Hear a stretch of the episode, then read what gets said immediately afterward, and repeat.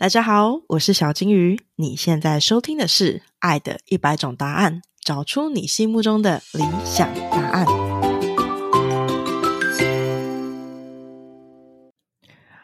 5、4、3、2、1Action！ 嗨，大家好，我是小金鱼，欢迎来到爱的100种答案。在这里，我想要透过100对夫妻的对谈来了解关系究竟是怎么一回事。这一集是 Reflection， 也就是除了我邀请夫妻一起对谈之外，我也会将每一集我有感触的地方写下来，并且独立录制成一集。这一集是 Reflection 我们 Podcast 的第6集，标题是感情中的神奇魔法，情绪抛接 Fit 夫妻原声带。这一集想跟大家聊聊情绪以及我自己的3个策略。我们这几集呢都在聊情绪这个议题，非常有趣。因为上一次有了读者 W 跟我的对话，算是一种抛砖引玉之后呢，我这次就先提前宣布，我们想要来谈谈另外一个读者所提出的问题，那就是他说，如果我是一个别人给我60分的情绪，但我接受到100分要怎么办呢？我抛出这个我们要聊的议题之后，我就收到了很多人的回信，光是大家的回信加起来就有超过3000个字了。我自己沉淀了2周之后，想来应该可以在这一周用一个比较逻辑的方式来完成这一次的 podcast。 我们首先呢从读者 T 的回复，他说，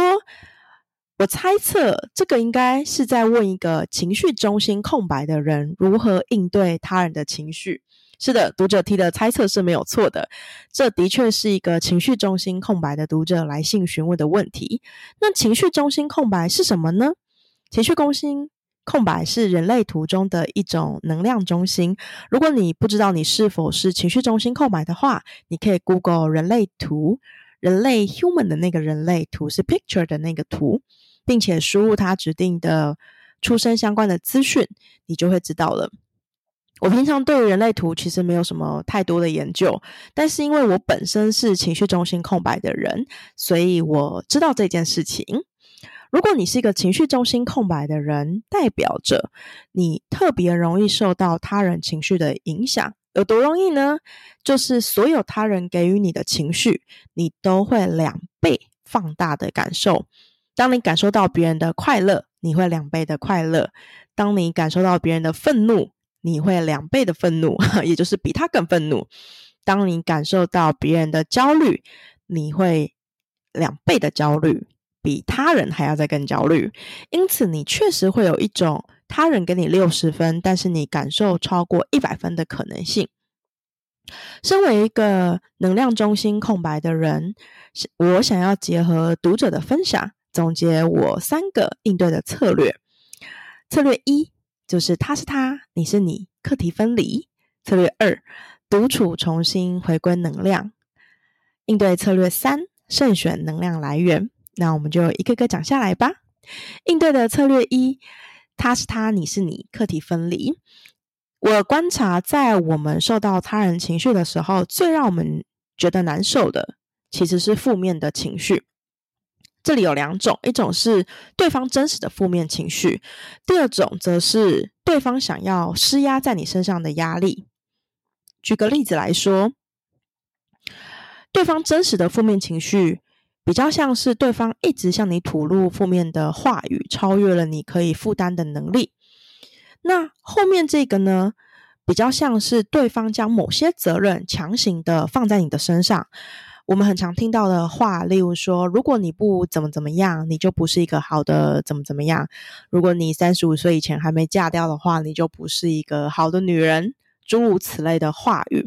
这些都会造成我们情绪的负担。在你意识到这个部分的时候，首先我会做的事情是分辨他是他，我是我，也就是课题分离，把他的课题和我的课题分开。对方正在负面情绪里的时候，你需要知道他有他的课题要面对，你并不需要跟他一起共同面对，因为我们并不是救世主。我们需要在安放他人之前，知道自己有这个权利和义务，先安放好我们自己。安放好我们自己这件事情包含了确保自己的能量是充足的。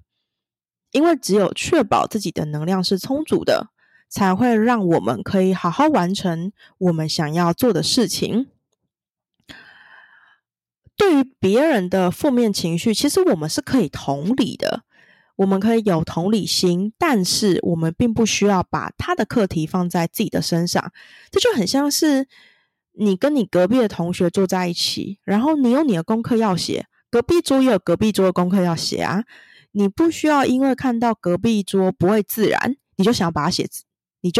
写自然作业。同理，他人认为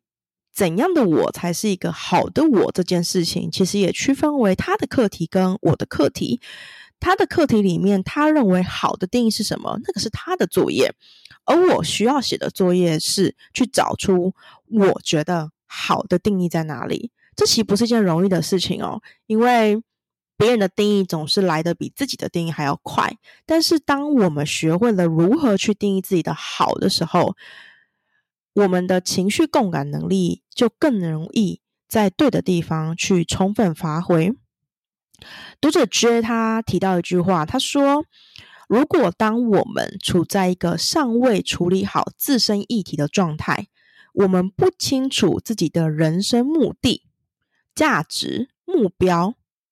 这时候我们又跟另外一个也不清楚自身目的、价值、目标的人紧密结合在一起的时候，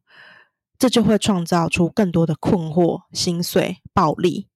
控制。因此其实我认为课题分离这个技能是我一直觉得很重要的一件事情。所以首先第一件事情，让我们先区分他是他，你是你，课题分离。应对的策略2呢，我会做的事情是独处，重新回归能量。能量中心空白的人需要大量的独处时间。独处要做什么呢？独处通常是拿来梳理情绪跟事件的，而且透过这样的方式来恢复整体的能量。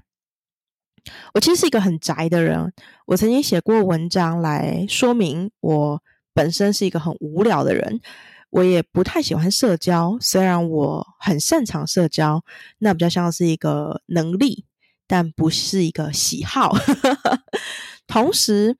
我是一个看似很外向但事实上内向的人。外向者的能力是我社会化之后的能力，但本质上面我更多的时候事实上是喜欢独自思考的。因此在独处的时候，如果我感受到我的能量受到他人情绪的影响，我大多会从课题分离跟情绪标记开始，将他人与我自己区分开来，并且重新去理解整件事情。去理解这整件事情要做什么呢？那就是我需要找到一个自己解读的方式，而且我会重新跟我脑袋的事情去决定我要未来要如何面对这个人。这件事情很重要，因为你每天出去可能都会面对到不同的人，你的大脑跟你自己事实上需要去决定你未来要怎么面对这个人或者是这类型的人。举个例子来说，你可能是暂时的远离，例如不再跟这个人说话，尽可能不跟这个人碰面，或者是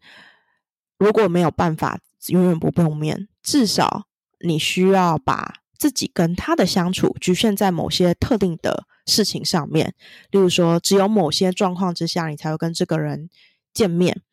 其余的时候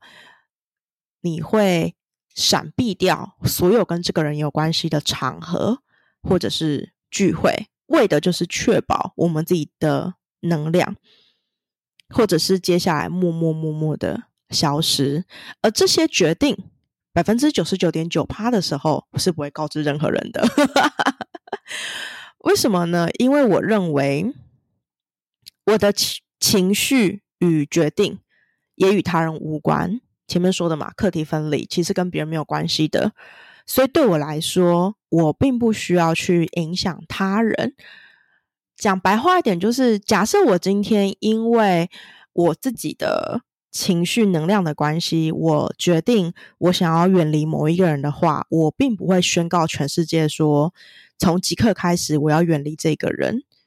因为你要远离那是你的事情，对我来讲我不需要去影响他人跟这个人他的关系是什么。在我没办法跟这个人继续这么 close 的相处之下，其实他是可以跟别人好好 close 相处的，因此我是我，他是他，我是把这件事情给分开来的。那因为需要独处，所以为了有独处的空间呢，事实上我在周日的行事历上面写着惊叹号休息日，安排活动请慎选。这件事情的目的是提醒我自己，每周我都需要有一天的空白，完全属于我自己，可以用来恢复能量，以及以自己的步调重新调节自己。平常的晚上也是我自我观察我自己恢复能量的时间。当然啦，有些巨大的情绪影响已经不只是影响的等级了，而是攻击这个等级。就像我这几年来熟练了课题分离，最近还加上了情绪标记跟独处，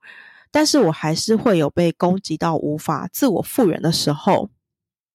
而且这不是很久以前发生的事情，这是不久之前而已。我必须说那时候情绪会更加的低落，因为你没有想到就那么一个小破口就